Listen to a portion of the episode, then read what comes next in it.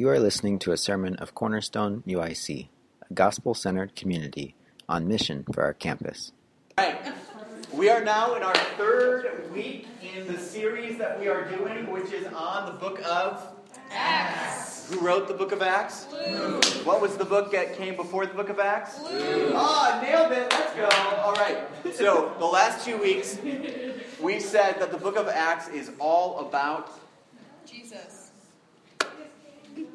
And it's gone! Balance chair on my chin, I'm so happy. Uh, can you do it? Yeah, do it. I won't do it. I really won't. Um, but the book of Acts is all about Jesus bringing his kingdom. And how does Jesus bring his kingdom in the book of Acts? In the present, through the Holy Spirit, as he's reigning as king, Jesus is sending his Holy Spirit, empowering us. How else did Jesus bring his kingdom? Through his disciples. through his disciples. And specifically, it says that his disciples are empowered by his Holy Spirit to be his witnesses, that we're called to witness towards what he's done in the past at the cross by raising from the dead.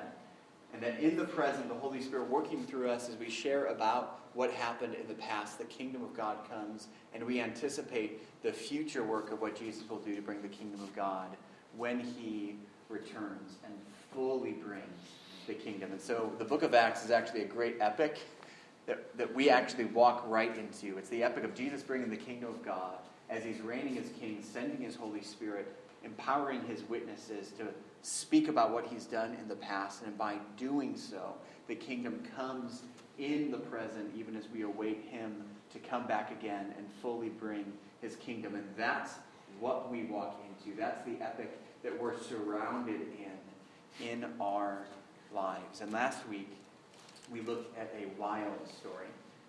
And it's the story when the Holy Spirit does clothe the disciples from on high.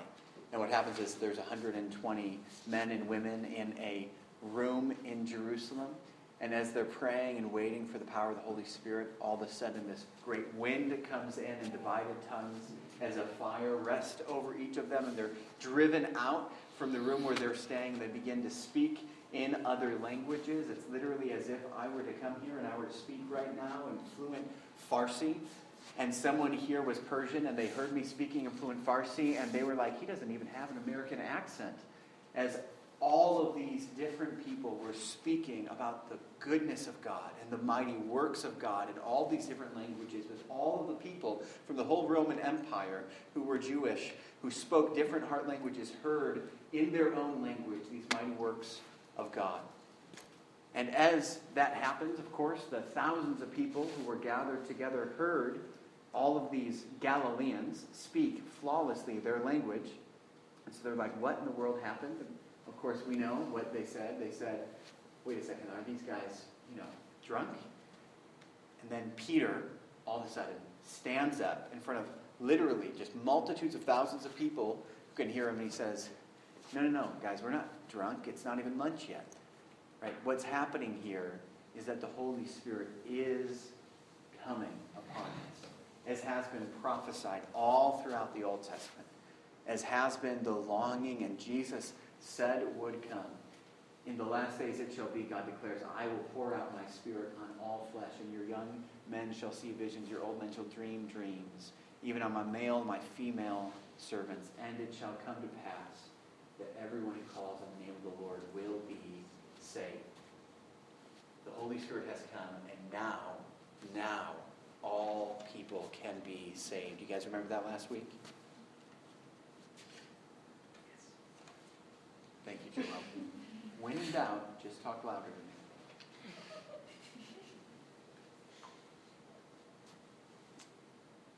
What we see next is Peter being the first Christian witness. As he's clothed the power from on high, as the miraculous gift of the Holy Spirit comes down, Peter now bears witness to what he has seen and heard. As Jesus says in Acts 1 8, I will clothe you with power from on high, and you will be my witnesses to the ends of the earth. We see the first Christian witness in the history of the church, where Peter moves on to explain just how people can come into salvation by the witness of what Jesus has done in the past. I don't know about you, but I've never skydived before. Has anyone skydived? Okay, I would just imagine if I were to go skydiving, there would probably be some instructor that would be explaining to me before I got in that plane exactly how to wear my vestments and exactly how to open the parachute when I was in the air. I don't know about you, but if I were about to go skydiving, I would really listen to that instructor telling me how to open the parachute.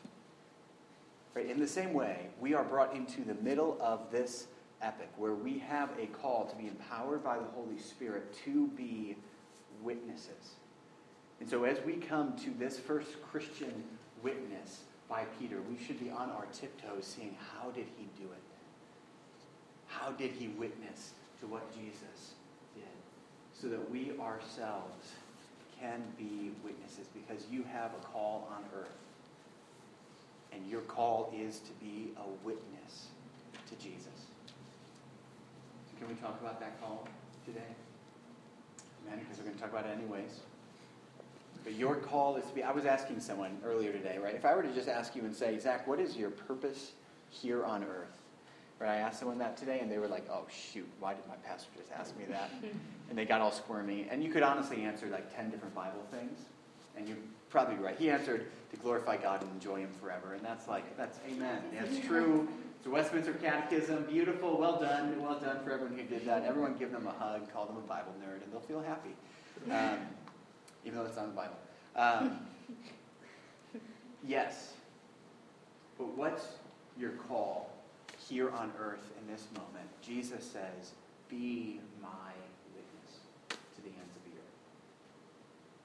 So I want to look at the first Christian witness, and I want you to pay attention because this is your call, literally your call. This is why you are here on earth right now, as you are part of Jesus bringing the kingdom of God through his sending the Spirit in you as you await the future return. What Peter does here that we see in this first Christian witness is he, one, goes to where people are at. Two, he proclaims a simple message. Three, he calls people to respond. And four, forms a community. Is that the way would show four? Feels uncomfortable. So I want to go through those four things, and by I'll go through those four things, I mean I'll really talk about number two for most of the time. But let me pray for us, and then we'll start. Let's pray. Spirit of God, we just believe. We believe that you really have called us to be witnesses. We believe that we really are here on earth to bring your kingdom through your Holy Spirit. We believe we really are in this epic. And Father, I pray that you would grant us belief where we don't have it. Oh Lord, we believe, help our unbelief. Father, would you wake up our hearts to you this evening? Come, Holy Spirit, come and empower us to be your witnesses. This is what you want to do. So you want to empower us. You want to meet us tonight. You want our lives to be changed because of us gathering together as a church under the authority of your word. And so, would you change our lives? Come, Holy Spirit, come. And we ask this in your name. Amen. So, one, how do we be witnesses as we go to where people are? Mind blown but we can't skip over this, is what happens is Peter goes out of this room where the 120 are staying, led by the Spirit. He actually goes into the public square, into this place where all of the Jewish people are gathered, and that's where he starts proclaiming what God has done.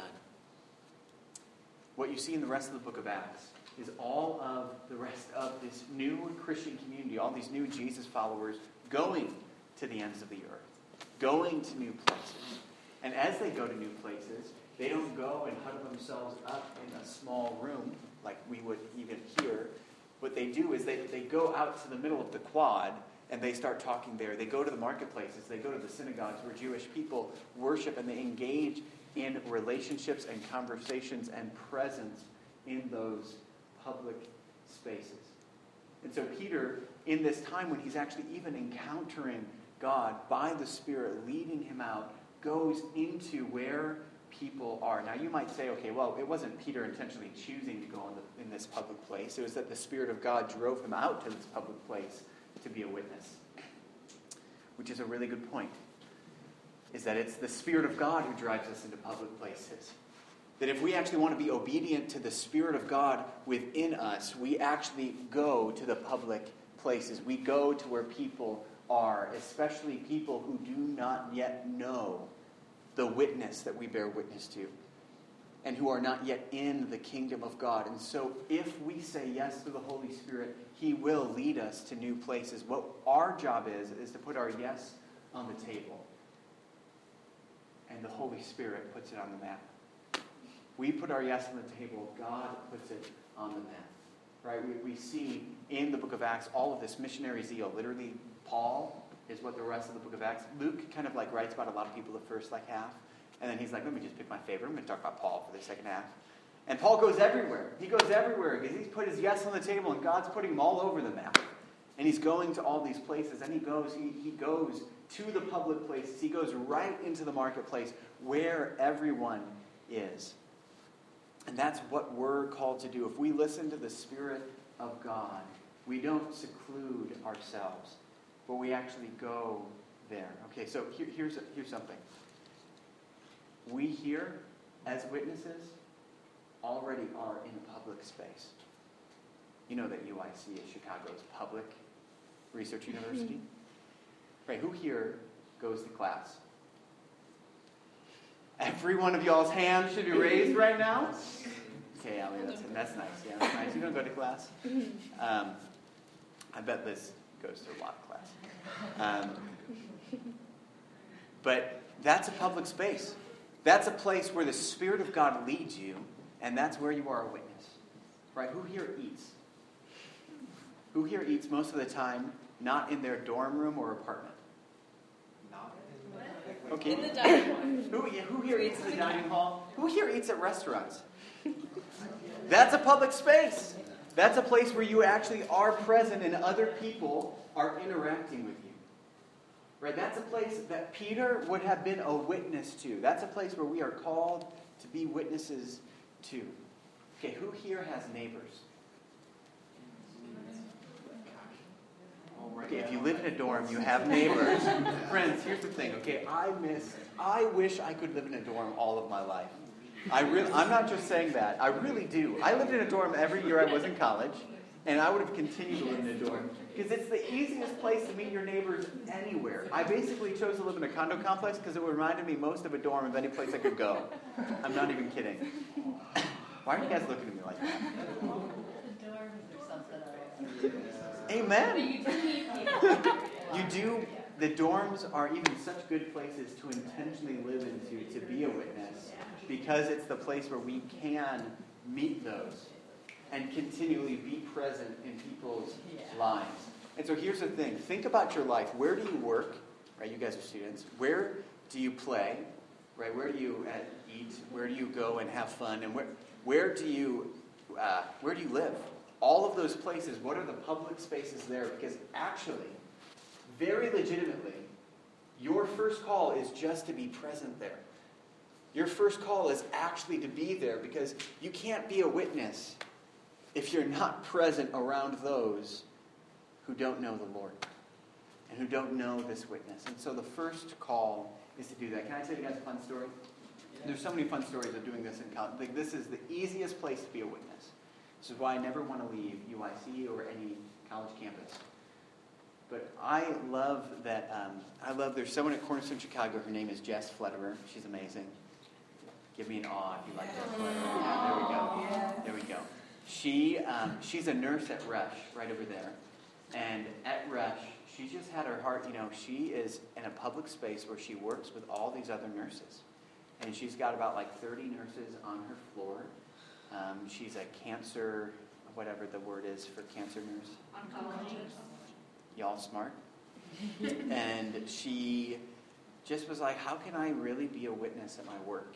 And so she just decided, what if I started a Bible study just for people on my floor? And uh, she had uh, her first Bible study two days ago at her house. She just invited every nurse on her floor. And six of the women came. Um, isn't that amazing? That's just intentionally being a witness. And that's what we're called to be, to be in that public space. The second thing is that when we're in that public space, we proclaim a simple message. If you look at what Peter proclaimed there, right? Chris did such a good job reading that message. Peter proclaimed a pretty simple message. He said this God always had a plan. You're guilty of the death of God's Son. God raised him from the dead, and so he forgives you and gives you his Spirit. It's actually pretty simple, but I'll even make it more simple because here's what he basically says over and over again You killed Jesus, God raised him from the dead. Simple message. Very, very simple. You killed Jesus, God raised him from the dead. Next time you go out sharing, we go out sharing, all that we have to do is sit down with someone and say, like, you know, you killed Jesus. Yeah. God raised him from the dead, though. Yeah, yeah. So repent and we even be baptized. So I don't know if you guys read this story here, but um, but I know you actually heard Chris say it. But I don't know if you I don't know if you really heard what Chris was saying because he basically really gives that message. And typically, whenever I see people hearing that passage being read, they're just a little bit like lost because the sermon's pretty simple. It doesn't really strike us anywhere weird. And then all of a sudden, it says, and 3,000 people were cut to the heart and decided to be baptized. And you're like, wait, what? Like, how did, how did, like, cut to the, they were cut to the heart by that? And then 3,000 people were baptized? Has anyone read this passage and had that experience? Okay, thank you. Thank you for just, just sometimes raise your hand, even if that, because it, appreciate it. Um, but let me, let me kind of explain, I think, a little bit why. Why this passage, like you guys know that feeling really of being cut to the heart. You know that feeling when your gut actually is jolted, when it feels like you can't, uh, like, what did I do? How did I do that? When you're just filled with so much regret. That's this kind of cutting to the heart that happens. And, and here's, if we look at it, what does Peter say? Okay, so Peter is talking to all of these Jewish people. And what he knows is the Jewish people have had a longing for a Messiah king. Right? We actually spent, I, I believe, a year ago, if you were here, we spent a whole message talking about the longing that all of the Jewish people had throughout all of history for this king to come. Right? There was a, a king in Israel named David. And David had this really unique relationship with God. And, and David had this thing that happened to him where God made him a promise, a solemn promise, a solemn oath. God only made this promise with like five other people. And all the God only made a promise with like five other people in all of history. And he made one of these promises with David. And this promise, this covenant that he made with David, said that he's going to establish David's kingdom forever. There's a book called Chronicles, there's another book called Second Chronicles. And in that Second Chronicles chapter 7, Jesus, and by Jesus I mean God the Father, or whatever, makes a covenant. keep going. Keep driving. Drive the boat. Thanks, David.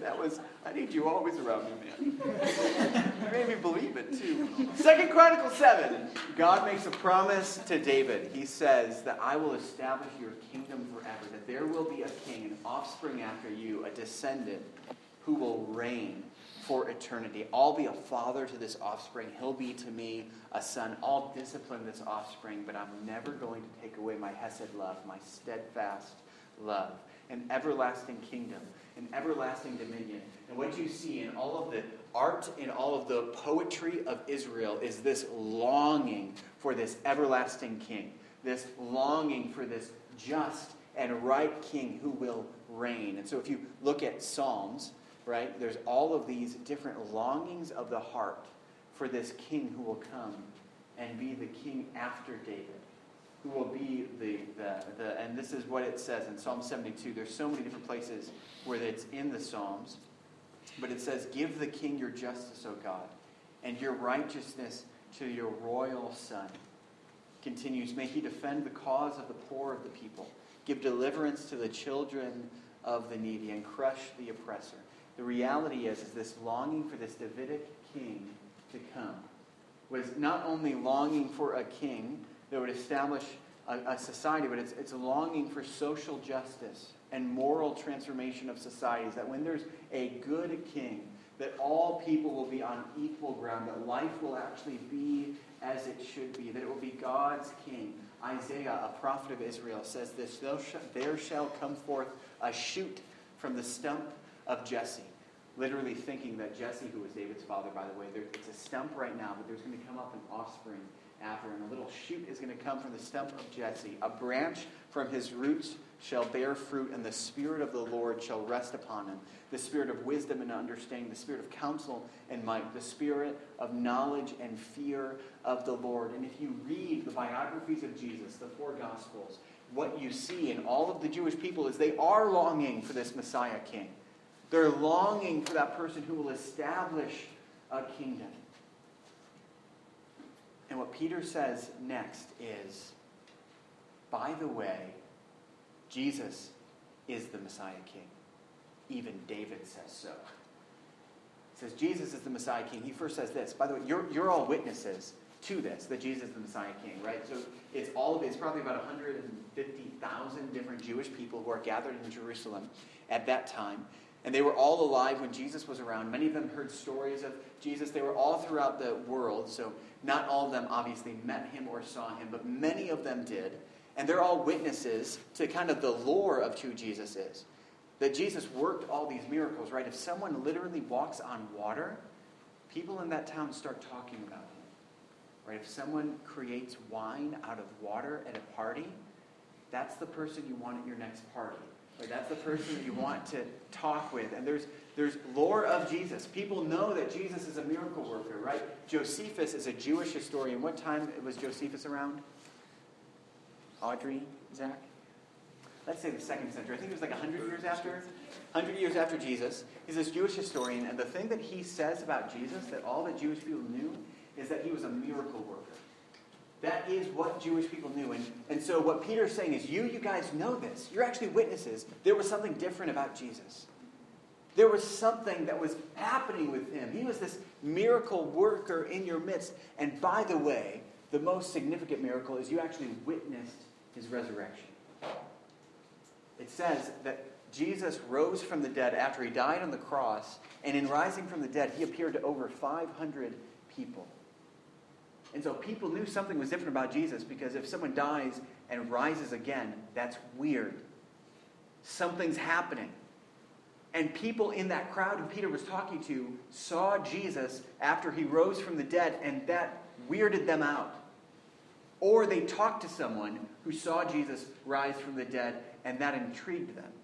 Or they talked to someone who talked to someone who talked to someone who saw Jesus rise from the dead, and they didn't know what to believe.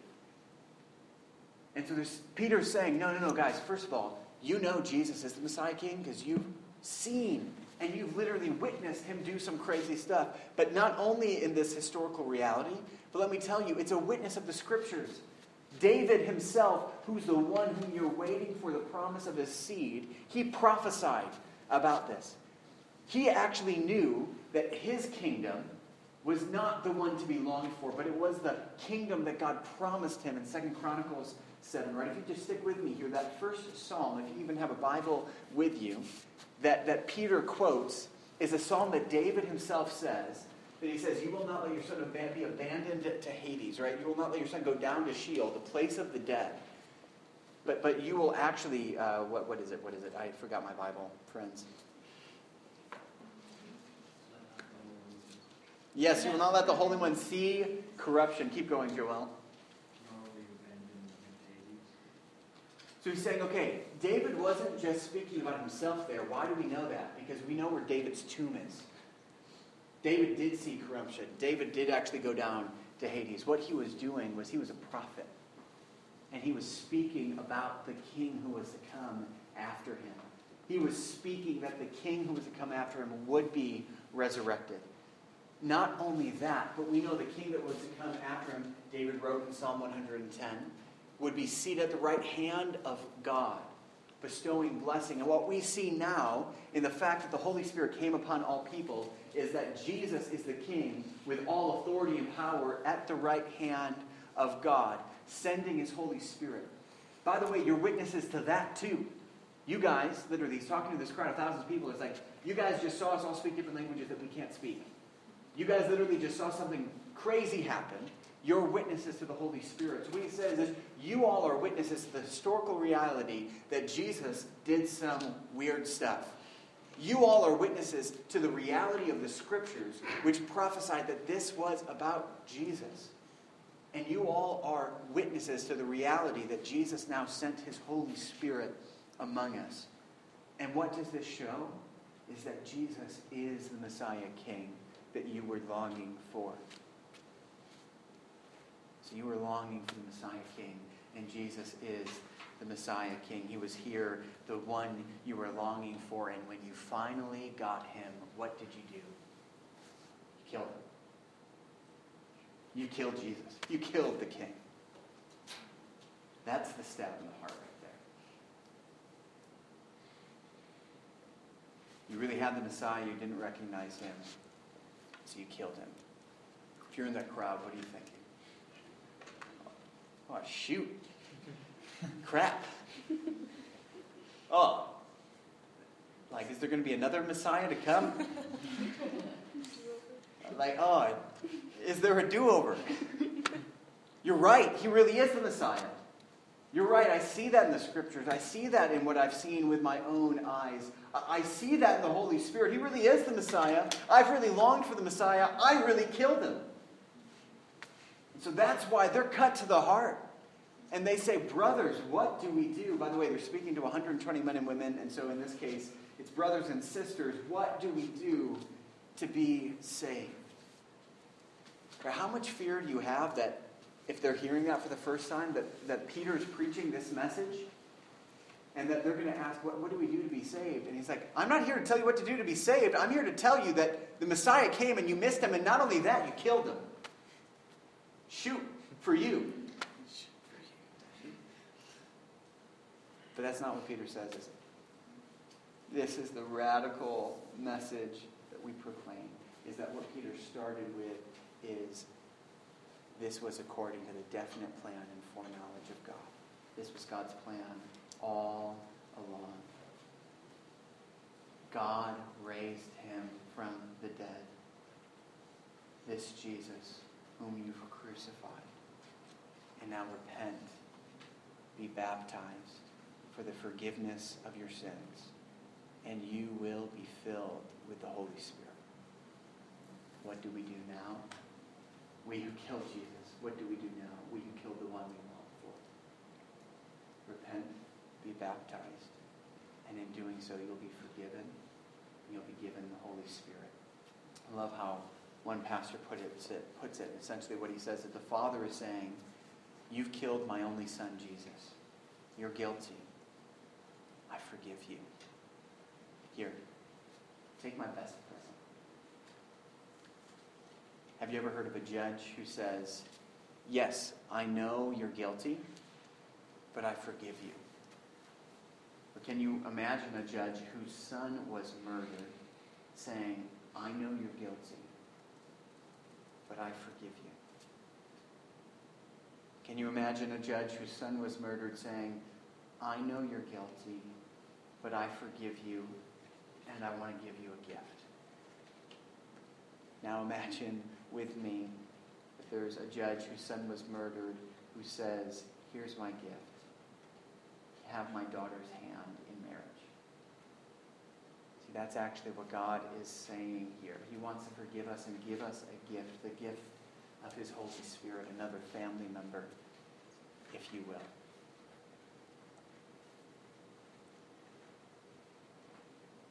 The radical good news of repent, be baptized for the forgiveness of your sins, and you'll be filled with the Holy Spirit.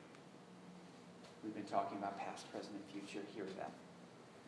For the forgiveness of your sins, all that you've done against God will be wiped clean. You who killed Jesus, that's forgiven. As far as the east is from the west, that is how far those sins are removed from you. But not only that, you're also given the Holy Spirit, the reality of God inside of you now, that you're adopted as a son or as a daughter. And that you have a glorious future. Your sins are forgiven, but you're given a completely new future, that the Holy Spirit is your deposit.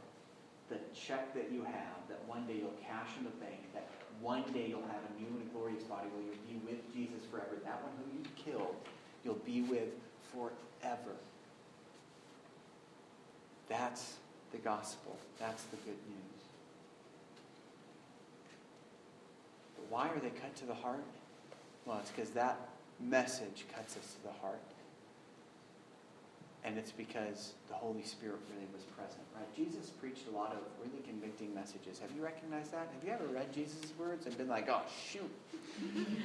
right? If you, if you have a hard time feeling that time when you've been cut to the heart, just read the Gospel of Luke. And you'll be cut to the heart. But the reality is, the first people who heard Jesus weren't often cut to the heart. Oftentimes, they actually walked away sad. They didn't want to follow him. And all of a sudden now, 3,000 people are cut to the heart. And they repent and they're baptized. Why? Because the Holy Spirit really has come. The Holy Spirit, who Jesus said in John 16, 8, when he comes, he will convict the world of its sin and God's righteousness and of the coming judgment. So often, when we have that surgeon incision in our hearts, it's the Holy Spirit revealing where we actually have nailed Jesus to the cross with our sin. It's not there. It's a surgeon incision. It's, it's not there to pollute us. It's there to remove the wound that's inside of us and to wrap us back up into healing.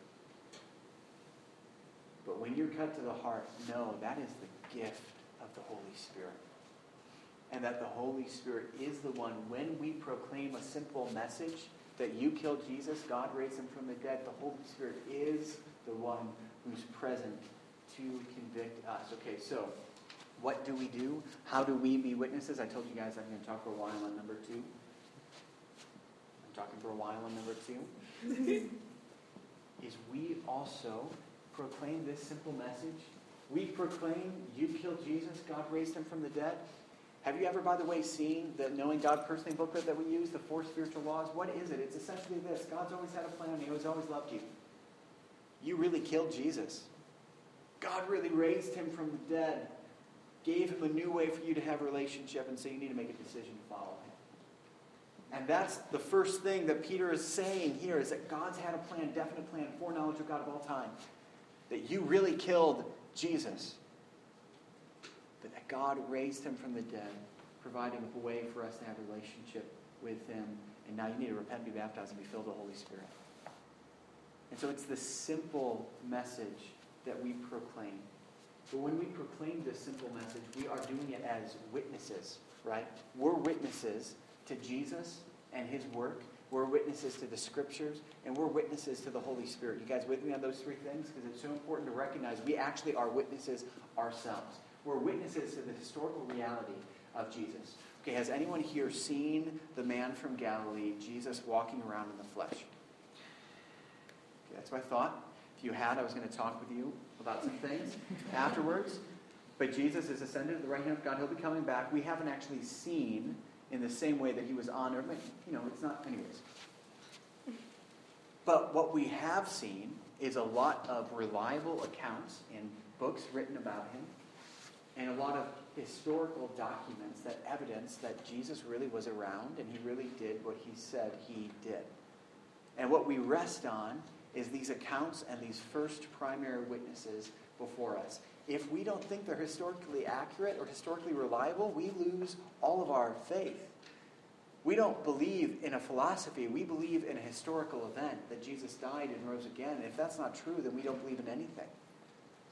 And so we're witnesses to the historical reliability of Jesus' past work on the cross and in his resurrection. Amen?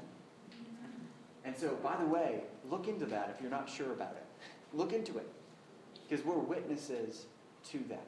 Not primary witnesses, but we do our historical work to see that. But not only that, we're also witnesses to the scriptures. Someone give me a Bible. Oh, there we go. Okay, we're witnesses to the scriptures. In the same way that Peter looked And he saw, wait, David actually said this in Psalm 110 Jesus! Right? I don't know if you ever read the Old Testament and it's like, oh, it says, okay, here, Deuteronomy 18, a prophet like Moses. Jesus! That's Jesus, right? I don't know if you're looking like Isaiah 53 that uh, uh, you know that he'll be bruised for our transgressions, he'll be crushed for our sins. The punishment of us will be upon him. It's like you're reading Ephesians 2, Paul talking about Jesus, right? We look at the scriptures, we see they prophetically speak to Jesus, and we are witnesses that the scriptures are true and that Jesus really fulfilled all of these hopes. So those are the two things we're witnesses with. You with me? Third thing we're witnesses to is the work of the Holy Spirit, and this is what we're primary eyewitnesses to.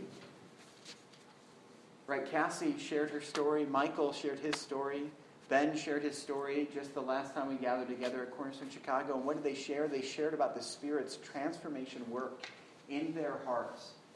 That they realized what the cross and resurrection meant in their lives, and their lives were changed. Who did that work? It's the Holy Spirit. We see the Holy Spirit's work in our own hearts. Cornerstone UIC doesn't make sense unless there's a living Spirit of God. And so we bear witness to the fact that the Holy Spirit is present with us now. And just like the other people saw the Spirit descend upon them at Pentecost, we see the Spirit present with us now. And we bear witness that Jesus is alive and that this is true. And so when I share the gospel with people, right, I, I shared this story with you. Okay, Hyungu, he was a visiting uh, grad. He was a really, he already had his doctorate, really smart dude at the University of Chicago, always intimidated me. But I studied the Bible with him for a while. I just shared this story. And we studied the Bible two times a week. And finally, after studying the Bible, he was so hungry. He was so hungry for God that he asked me, Nate, why are you a Christian? And do you remember what I said? I said, well, you know, it's because I've actually read these books a lot, read the Bible, and I, I really feel like it's, it's true. I feel like Jesus is who he said he is. I trust that he actually really did die. I trust that the way to make sense of his resurrection is that he really rose from the dead. And what I also know is that the story of Jesus is the only story that can make sense of how broken and messed up I feel in my own heart and how broken and messed up this world is. I feel like I know I need to be I need to be healed of this stuff that's happening inside of me. And, and I, th- I think that Jesus, who is true, is the only one who actually offers me that kind of healing. And Hyungu responded to that. Good answer. You want to know why he said good answer? Because the Holy Spirit was working in him. And I didn't that was not an impressive answer.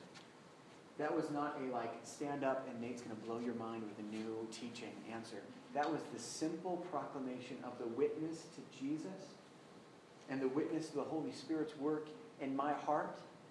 And to say, I killed Jesus, God raised him from the dead, he's the only one who can heal me. And he knew through the Spirit inside of him that that was true. When we simply proclaim the simple message of Jesus, it changes hearts and lives. And what do you did Kenton say next to me? Remember when I told the story? He says, Nate, how can I become a Christian? He literally said, What must I do to be saved? Have you ever had that experience? It's the best, by the way, sharing the gospel when someone actually literally tells you, What must I do to be saved? And that finally leads us to point number three. You guys ready for point number three? When we proclaim the simple message, is we also call people to respond. Peter made the most common evangelistic mistake, the most common witness mistake that we ever make. And it's okay, because it was the first Christian witness, so he was able to make a lot of mistakes. And it got covered up. But he didn't invite people to respond. When we share the simple message of Jesus, people's hearts are stirred, or people's hearts are hardened. And we must invite them to respond to this message because it's the message we proclaim is not a static message that we just teach to people. It's a living gospel that transforms.